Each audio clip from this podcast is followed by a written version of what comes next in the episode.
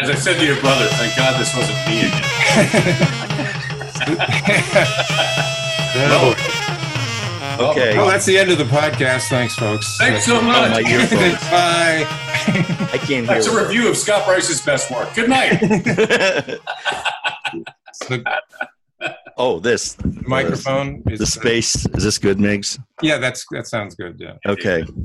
All right. Well, are our um, I don't know. Maybe Scott. Well, since Scott's the the the, um, the actor among us, here, it, do you want to? Why don't you announce it? It's just uh, welcome to Oh Brother, Not Another podcast with, and then we'll say our own. Welcome to Oh Brother, Not Another Podcast with Trace Burrows. And me, Miggs Burrows, and, and our special guest, our special guest announcer today is Scott Bryce Scott Bryce. with a. Hey, uh, don't make fun of announcers. My, my dad was an announcer and an actor as well. Yeah, no, Yeah, and and your mom as well. No, I knew your mom better than your dad because we were on Yeah. a committee together. Mom was a lovely person. Um, Thank you. She was, sure was. You know what put me through college? I watched him do it too. It was one take. He went into a booth, put headphones on. He said, "Remember FDIC." Said, Thanks, Ed. And we went home. And that was the mortgage. Ten thousand banks across the country. oh my, yeah, I that's thought- and I thought I could do this. is that really was that the beginning? Well, no. I mean, I actually I I hated the business because I grew up in it, which is which is relatively normal actually if you're not a child actor. And I was not allowed to be an actor until I had done everybody else's job. So I had to do electrics and props and wardrobe and makeup and hair and set Okay. construction, all of it, uh, before I was allowed to act. And that was part of the philosophy of you know, both my parents are multi. Uh, well, my father wasn't, but my mom was multi generational in show business. Um, her her grand her father was Whitey Main. He managed the Marx Brothers in Mae West Oh. and was a booking agent in vaudeville days. And my mother hired my father. That's kind of how they met. But there was an ethic not to do any kind of acting work and to do everybody else's work. And I didn't want to be involved with the business. It was what my parents did. Hmm And then came the time to tour Staples High School from Bedford Junior High. You know, we had to do that little tour, and 30 of us walked through the nine building, and we're like up on the stage, and I'm looking up at the flies, and the, everybody moved on without my knowing it. I'm alone on stage by myself, looking around, and a voice from the very, very far back of the theater, and as you know, it's huge. It's 1,100 seats, and I hear Al Pia's voice, and it says, and I'd never met him, and he says, "Feel like you're home." Oh wow! And I turn around to this unseeable voice of God and I said, Yes. He said, Good, you're the lead in the next play. I'll send the script to your house. Seriously, was that? And then I left, and it was Brick and the Rose. I played Tommy, and we won the state champion, and I won Oh. Best Actor. Gee, And then in my in my junior year of high school, I did the play The Ruling Class by Peter Barnes, a paranoid schizophrenic who thinks he's Jesus Christ, later to be turned into a brilliant film. And uh, the, the show was a massive hit. Opening night, my parents come, and they were very somber backstage. And I thought mm. something was up. And I looked at my dad. I said, Was I okay? And my dad said, You were brilliant, son. We'll see you at home. And it was very up. And I go to the cast party, and I'm tormented because I think mm. something's happened to one of my brothers. There's something horrible has gone wrong. So I left the cast party early. I walk into my parents' home where I'm living, and my mother's on the couch sobbing uncontrollably, and my father's trying to console her, and I'm convinced one of my brothers. And oh, I walk in, I go, What's going on? What's wrong? And my mom looks up and she says, We know you're an actor. and she was heartbroken, even that was her business. I was like, oh, Why? She says, There's no way to protect you from the pain. oh, I thought it was happy tears that you joined No, the oh, she family. was horrified. And you know, and again, I was forbidden from acting until I was, you know, in, in high school. And so, to my wife, who's multi generational in the business, I said, "We've got to protect our son from doing this. So let's tell him that he has a moral and ethical obligation to carry on the family lineage because he would now be the fifth generation, Hmm. and therefore it's a requirement." That he know all of Shakespeare, right? Well, so now he's an elite basketball player, has no interest in the business whatsoever. Fingers crossed. yeah, the reverse psychology. I was Yes, exactly. pretty good. Well, I don't know, Trace. Did you were you in the players? I No, I uh, you had Al Pia's, uh, didn't you? no, I had um, I, oh, I think no, I don't know who I had. I don't forget. I don't remember. Maybe it was Pia. Yeah, because I, I was wasn't in in the the player. players. I had friends in the players, and um, but uh, No, I but didn't I. I was in it, but I wasn't an actor. I was doing lighting, and uh, I was the only idiot that would get up on on a On the ladder. grid. Yeah, get up. You know, Yeah. they didn't. I don't think they even had a catwalk then. They just had this ninety foot ladder you had to crawl up to. to Well, they had a catwalk, but it would only support the weight of a cat. Yeah, yeah. That's when. I when I was in fifth grade, we did a minstrel show Oh yeah. at yeah. Saugatuck School, and oh, um, they kids picketed the front. It was so not you know politically incorrect, you know. And so a bunch of kids who were real activists at the time, they're sixth graders, picketed the front of the school saying this is wrong. You know, I played the interlocutor, which I guess is just like someone who said like you know introduce introduce the next uh, act or something. Yikes. Yeah. Yikes, yeah. Well, Scott, if I, we use up all our free minutes on on Zoom, if I listed all your credits here, but I'll just pop over a few um, people. I mean, uh, there's Homeland, Thirty Rock, Law and Order, which I want to talk about, Sex in the City, Murphy Brown. Now, you made a comment. Well, maybe, maybe it was at Rachel's house, but you've been married. Would you say like in?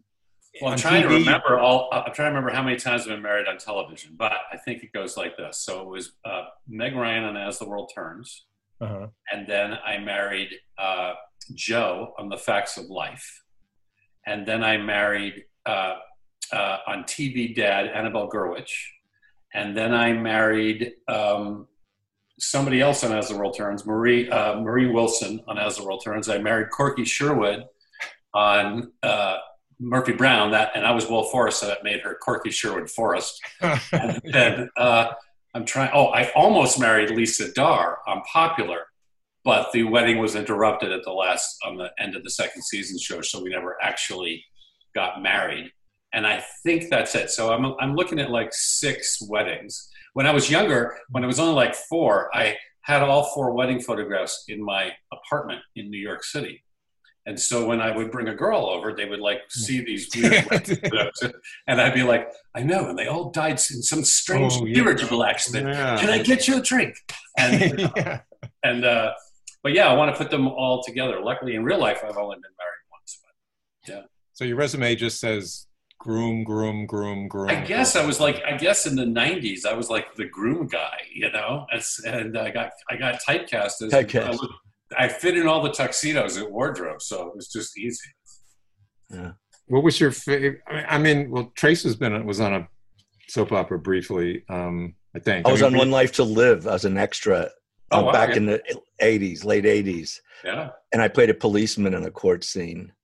And um, I was with another a woman who's my partner, supposed you know, and uh, she was like saying, "I don't want to." The director saying, "Move here and walk there," and she didn't want to do that and was making a fuss. And I just wanted to be like in the background and just tell me what to do. And he threatened to kick me off the set. He stopped the whole thing. There was looked, looked there were like forty people and said, "If I hear one more sound out of you, you're you're off." to you.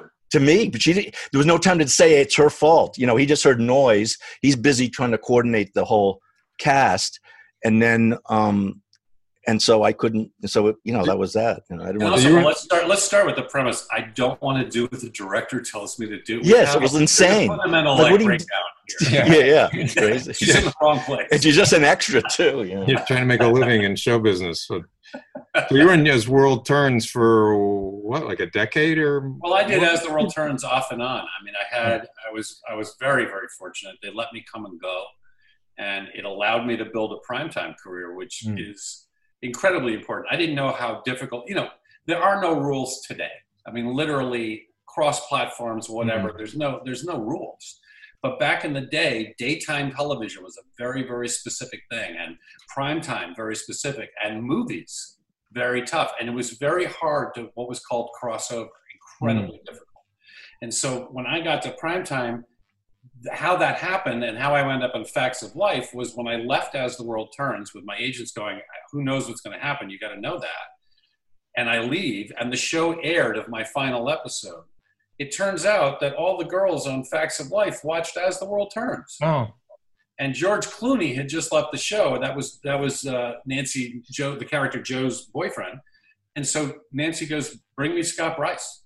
And the next thing I know, I'm on an airplane out to Los Angeles in a hotel suite at the Mondrian. I'm working on Facts of Life, and I didn't even know at the time what a huge leap Mm. it was, a huge gift that was for me. And then a similar thing happened when I got into uh, my first big movie, which is Up Close and Personal with Robert Redford and Michelle Pfeiffer. And getting that, I was released from the show, the film, like seven times. And finally, I was I get a phone call because Jon Avnet, the director, really wanted me in the movie, and the studio didn't want to. I was a television person, so they were trying to. Mm. it wasn't big enough. And finally, he has me fly out for the table read. I'm the only part that has yet to be cast. So I go out to the table read. Everybody there's got the job. Mm-hmm. And I put my stuff down on the table, and then Robert Redford comes in and puts his stuff down next to mine, and I realize, okay, that's obviously the wrong place. So I go grab my stuff and I move it, you know, far, a little further away from the king. And then uh, Michelle Pfeiffer comes in, and she sits down, and I notice that my stuff is now bet- back next to Redford, between Michelle Pfeiffer and Redford. Well, this can't be the right place. So I go back to remove my things. When Jon Avnet's hands come down on my stuff, mm. first to get down the table, goes, "You sit where I tell you." Ooh. And I went, "Oh, wow." He's sitting me between Redford oh. and Pfeiffer. So I sit down, we do the table read, mm. And when it comes to my first scene with her, it's going extremely well. She and I connected very well. And I watched the head of the studio lean over to casting and whisper in their ear, Who the hell is that? and he said, Television. And then I went, oh, that was, was in my name. Mr. Television. On the, on the, first day of rehearsal for the movie, and this I will never forget, I will be grateful to Michelle Pfeiffer forever for this. So I get the call from the third AD, you know, it says you go park at the Sony lot, then you're going to take a the bus over, like there's a, a, a, commuter bus that takes all the people who work, you know, and then you'll you'll come through security and we'll set you up with a honey wagon. Now your honey wagon, just so your viewers, uh, listeners know, is there's tiny little dressing rooms in a row, and there's a men's room and a, and a boys' room, and it's for like the waiter and it's for the you know those people that you get a dressing room. You're not in holding, you're not an extra, but you don't have a really huge part and they didn't know who I was. And so I had to park at the lot, and then I take it over. And it took me like a 45 minutes to get there. I finally get into rehearsal. We're sitting down. Rehearsal's about to go, and the rehearsal is Jon Avnet, the director, Robert Redford, Michelle Pfeiffer, and myself for two days. So I'm already in actor heaven. I'm like, yeah, is, it doesn't get bigger league than this, guys. And so I'm, I, there I am at the table. It's going pretty well. And then the PAs bring in some coffee and they put down coffee for Michelle, coffee for Redford, coffee for Avnet. They turn and start to go. And Michelle says, Excuse me. And they turn, and there was an edge in her voice. You could mm. hear it. And yes, Michelle. And she says, I believe you forgot coffee for my co star. Oh, nice. And at which point Redford goes, Scott, why don't you take mine? And I said, Oh, no, oh. Bob, that's fine. I'm okay. It's all right. And now there's panic, and a PA comes running over. How do you like your coffee? just black, no sugar's fine. Thank you. Do you want anything to eat? No, really, just a coffee. Fine. And as they're going away, Michelle says, "Never do that again." Ooh. And we go back to work, and I say nothing. This is not right. Mm. There's this is not my time to speak, folks. Right. So we go back into rehearsal. About an hour later, second AD. So now I'm past PAs. Now the second mm. AD is talking to me and he's asking for my car keys and the parking ticket while I'm in a scene with Michelle. And a, kind of an annoyance, I hand it off. I'm not even thinking, and he leaves. And we finish the day. And at five o'clock, Michelle walks. That's it. She's got her kids. She's going out, and she has this beautiful star trailer next to Redford's beautiful star trailer, and she's got this like you know playpen out for her children, and the nanny's there. And at five o'clock, she's a mommy again. I highly respect her. So she leaves first, Redford, then Avnet. I'm signing out last with the first AD, who now looks at me and says, Mr. Bryce, will you be requiring a limousine service or taking your own car? And he points right outside the door, and there is my car parked in front of a star trailer with my name on it. Oh, wow. All because Michelle Pfeiffer said, I think you forgot coffee for my co star. Isn't that nice? So it was one of those moments where I realized the importance of that power that you can have and how yeah. you can elevate somebody with just kindness. Do you have do you have to fight being starstruck in those situations? I mean, you you you know, it's like, oh my god, I'm sitting between. I mean, you're you're in the the profession, but you've been elevated. You know, it was pretty. It was pretty cool. I mean, I'm yeah. looking, and I will also tell you. First of all, Redford's an incredibly wonderful guy, and so welcoming and warm and down to earth and you know not what you would expect and frankly I've, I've, I've the amount of people that I would call not nice in this business that I've encountered, stars, I could count on one hand. I mean, and it's usually some kind of weird mental thing, I think, with them. Um, most people are really incredibly nice. Meg suffers from that. and I would also tell you that Michelle Pfeiffer, at stepping out Back of to your a trailer. six o'clock in the morning, and she's got no makeup on, and her hair's not done. She's in a blue jeans and t-shirt. Mm. Every human being and most of the world's creatures stop and watch her walk to her trailer because it's astonishing. She's like a Rodin sculpture. She's more beautiful in person than she is on screen, and it's kind of it's literally breathtaking. Like you just go, you know, it's otherworldly, and and one of the nicest people ever. We had, a, Oh, we had a great time. You wonder how they keep that. Yeah. I mean, they say is that that you know that cliche the camera loves somebody's. I mean, is there a magical thing between it? Yeah, I mean, I think. Well, I think there is. I mean, you know, look, there's a great a great master class available. Um, uh, I'm, I'm spacing out on the actor's name, and I love him, uh, Michael Caine. And Michael Caine does a wonderful master class which anybody can rent, and he talks about the camera, and he's holding it in front of his class. He goes, he touches the camera, and he says. This magnificent creature either loves you or it doesn't. and there's nothing you can do about it. And it's really true. I've seen amazing stage actors who cannot work the camera, just you can't do it. Then there's other stories like, and I, I won't use the name of who the actor is, but there was a stunt guy I know, a producer stunt man, Chaz Menendez, great friend. And he's working on a huge feature in New York, and he's looking at the monitor, and there's this movie star on the monitor. And then he looks off the monitor to the actual person sitting in the chair doing the scene. This is what we're looking at. And it's like a schlub.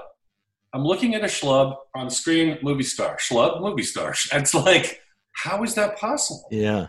You know, I did a, I did a, a show years ago with Pamela Anderson. I was an FBI agent.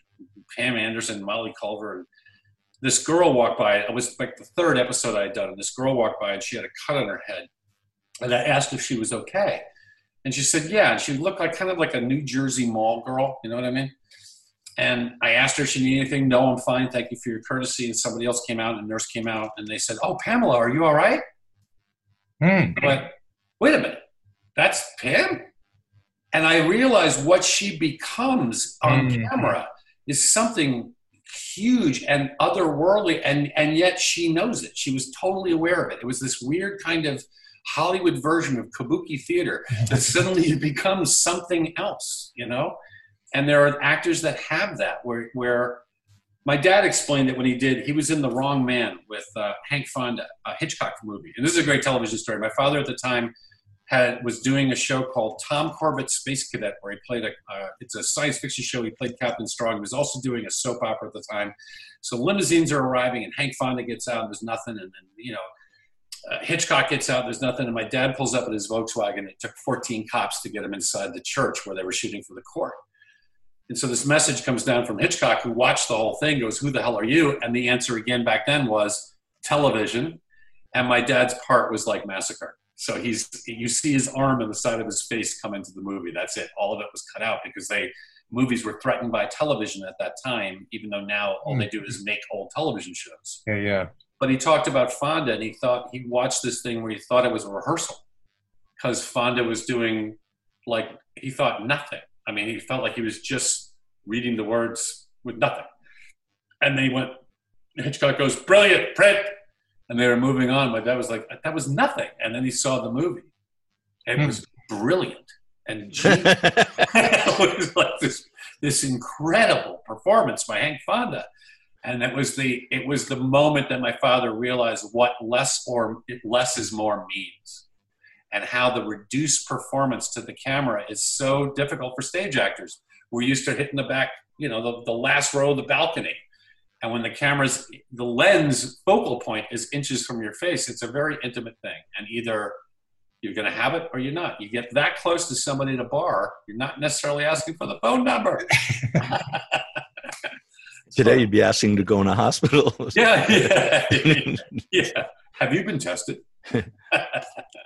Yeah, speaking of which, what it, briefly, how are actors? What, how how have you and or friends adapted to this? Are there what's the new model for for entertainment for you? We don't know yet. I mean, let's start with this: that uh, I really believe this too shall pass. Yeah. I really believe that, and I I've looked. You know, the Spanish flu came, Mm. and it was devastating to the world, far worse than this. And it went away. It, it came in spring, went, came back in the winter. It was horrible, and we haven't had it since. So we've been here before. These pandemics do happen. This will pass. I hope it changes us at, at- in a core way that we're aware of, of our environment, of our world Sure, yeah. of our families, of our stuff. We've been we've been put in timeout, and may and may good things come out of that. Um, that said, everything in production is obviously put off. Now, Chris Noth and and uh, a, a few other friends of mine, Tamara Tunie, who's like my sister to me, literally, we, we were that close, and we were laughing about two years ago at a bar talking about how there's now these audition on tape things. So you don't have to come in, just audition on tape and submit it. And I was laughing, thinking, first of all, that's the end of casting directors. They don't know it yet, but, the producer will just go, send me your tape and I'll, I'll have my assistant cull through it, you know? And then we laughed and we said, actually, what's coming is because it'll be way cheaper. We're just going to send you a, a green screen behind you at, to all the actors that are in, and you just do your lines and we'll cut it all together later. We'll we'll turn it into a movie. And we joked about it. We were thinking about making a little TV show, like a 15 minute show, Yeah. based on self tape at home. Now it doesn't. That was a joke, and now it seems like you know we'll see. Possible. It's possible. Sure, if everyone was equipped with the screen and everything. Yeah, but the theaters, you know, the theaters were closed in 1918 and 19 as well, Hmm. and and it looked horrible. And people wearing masks in the city of New York, and 650,000 dead in Manhattan alone. Got Jeez. time when the population of Manhattan was way, way, way less. Somewhere like 50 to 70 million worldwide. Well, two years later starts the Roaring Twenties, Yeah, yeah. And and this incredible economic surge and sexual liberation that had not been seen before, which may have come from inability to touch each other, pent up stuff. I don't know, Yeah. but I, I feel like it will pass. I hope that we learn lessons from it that I believe we're supposed to be learning. yeah, no, it's Trace. Did you have a? no, no. Oh, okay, I thought you looked at your. at a- I'm just curious. Did you study acting in college? Did you do that, or Oh yeah, yeah. After after um, Staples Players, which I got to tell you, Al Pia is a remarkable remarkable teacher. And if you look if you look up the list of Staples Players alumni, it actually is jaw dropping. I mean, going back bef- even before Al Pia, you know, it's Christopher Lloyd. It's like it was. a Oh, Staples yeah. oh, right, yeah, yeah. you know, it goes, it goes on and on and on. Um, and then I went to Juilliard, uh, which I left before I graduated, which is not unusual. Um, I left of my own choice. Half the class is told to leave by Christmas. it's like Wow. really brutal. Um, and so I did a lot of training there, and then I did training uh, where you're supposed to do it, which is the regional theaters. And unfortunately, the regional theaters are really struggling now. But that used to be where I would work, where I would work with people that were better than me. I learn I learn the most when I'm working with people that are skilled at it um, and are better than me, and then challenge.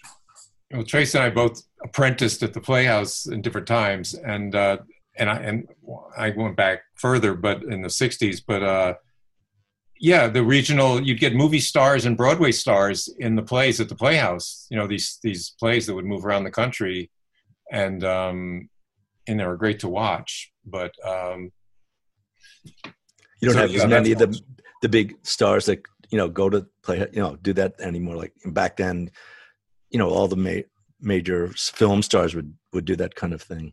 Yes, and now they feel they feel like it would be beneath them, which Yeah. is too, which is too bad because if, that's too bad. What's happened to the theater? You know, the theater has been. You know, there's two sets of theater now too. I mean, there's the giant spectacle, as there in, as there is in Hollywood. If you look what's happening in movies, Hollywood is doing the the blockbuster and insane. Everybody's in a giant blue room, and people Yeah. are thinking, Yeah, yeah. "Oh, the dinosaur's bigger." You know, you know, everybody's trying to make it up, and uh, and then there are these small little intimate films, and those are the ones that seem to take home Best Actor Oscars, Best Act. You know, yeah, What what's one of your favorite films? like of all time, Yeah, or top five or whatever. Lawrence of Olivier, uh, Lawrence of Arabia, uh, Uh-huh. uh, The Wizard of Oz. Yeah, yeah. uh, which frankly has got the most terrifying tornado ever built. Isn't it amazing? And it was made out of like A stocking, was it? It's a 35 foot piece of fabric cut Oh, into oh. a long triangle, spun spun up. it's like you know millions are being spent now, and that Yeah, yeah. way way better. Um, there are so many films. Uh, uh, you know, an affair to remember. Um, uh, my favorite year. There's so many. There, there, yeah, there's a, there are so many films that it's hard for me to say what's my favorite because that it changes so Oh. often. I think I, I look at movies as I get older, I see the story in a different way. I can see a play again a second time as an older human and, and it reflects to me differently. It has different messages for me. Um, there's something so alive about theater versus film. Film is an extraordinary medium. It can tell amazing stories in this incredible breadth. But to have the intimacy of the human being in front of you, hmm, who's who is the character who's going through it and you're watching it in real time. And there's a moment as my my father explained it to me there's a moment when the audience becomes a character and you mhm. can actually hear it happen. And and i learned that you can hear it. So if the play is good and the better the play the earlier it happens. And something like you know raising the sun maybe it's like five minutes in where all of a sudden you realize that all these people who come from different lives they're different ages they're different genders they're different politics different beliefs and yet all of them just chuckled at the same moment. All of them just Mhm. wept at the same moment. All of them just had this universal human moment of connection. And that's the gift i believe of storytelling. Humans are storytellers. We always have it. The, the guy who could tell the story about the hunt the best at the at the at the fire while we're cave, eating. the caveman drawings. that was the movie Cave. star of his day you know? Uh, religion and churches became theatrical events. And now we've got this i think it's a human contact that we need to to see each other's stories and to, to see if there's where's the human connection? And the three of us we have completely different lives. And yet here we are. There's a deep connection that we have. And and we need to celebrate that and to find that. And i hope again i hope that in this separation with covid-19 that we hunger for that enough. And i don't mean like false contact. I mean real Mm, connection. yeah. it's not about i want something from you. It's about how are you? I even noticed, well, this is a good way to end because we're out of time, but I, I even noticed on CNN, the reporters, I mean, they're really, well, a lot of them are, you know, broadcasting from their own homes, but their, their conversations are much more personal. yes. Sort of the whole, you know, polish of the, the, of the anchor has sort of been dissolved and uh, they're just people trying to connect themselves, you know? well no one is selling anything we're all reporting and none, none of us are in power talking down because we've all as a race the human species have been humbled by something we cannot see and uh, that's a good thing to remember that there are things way more powerful than us or Yeah. Election days or your 401k or how high the stock market is. I mean, you know, my wife I can hear singing right now. My son is healthy. I've eaten today. yeah. like, you know, we can, there's some basic stuff that I think we can just be gratitude and humility. I would love to see come of this. Great. Perfect. Well, we have to say Thank bye because Zoom's about, yeah. Thanks so much, Scott. Scott Bryce. thank you. Absolutely. Thanks, guys. Great to talk to you. Take care. All right. Peace. Bye.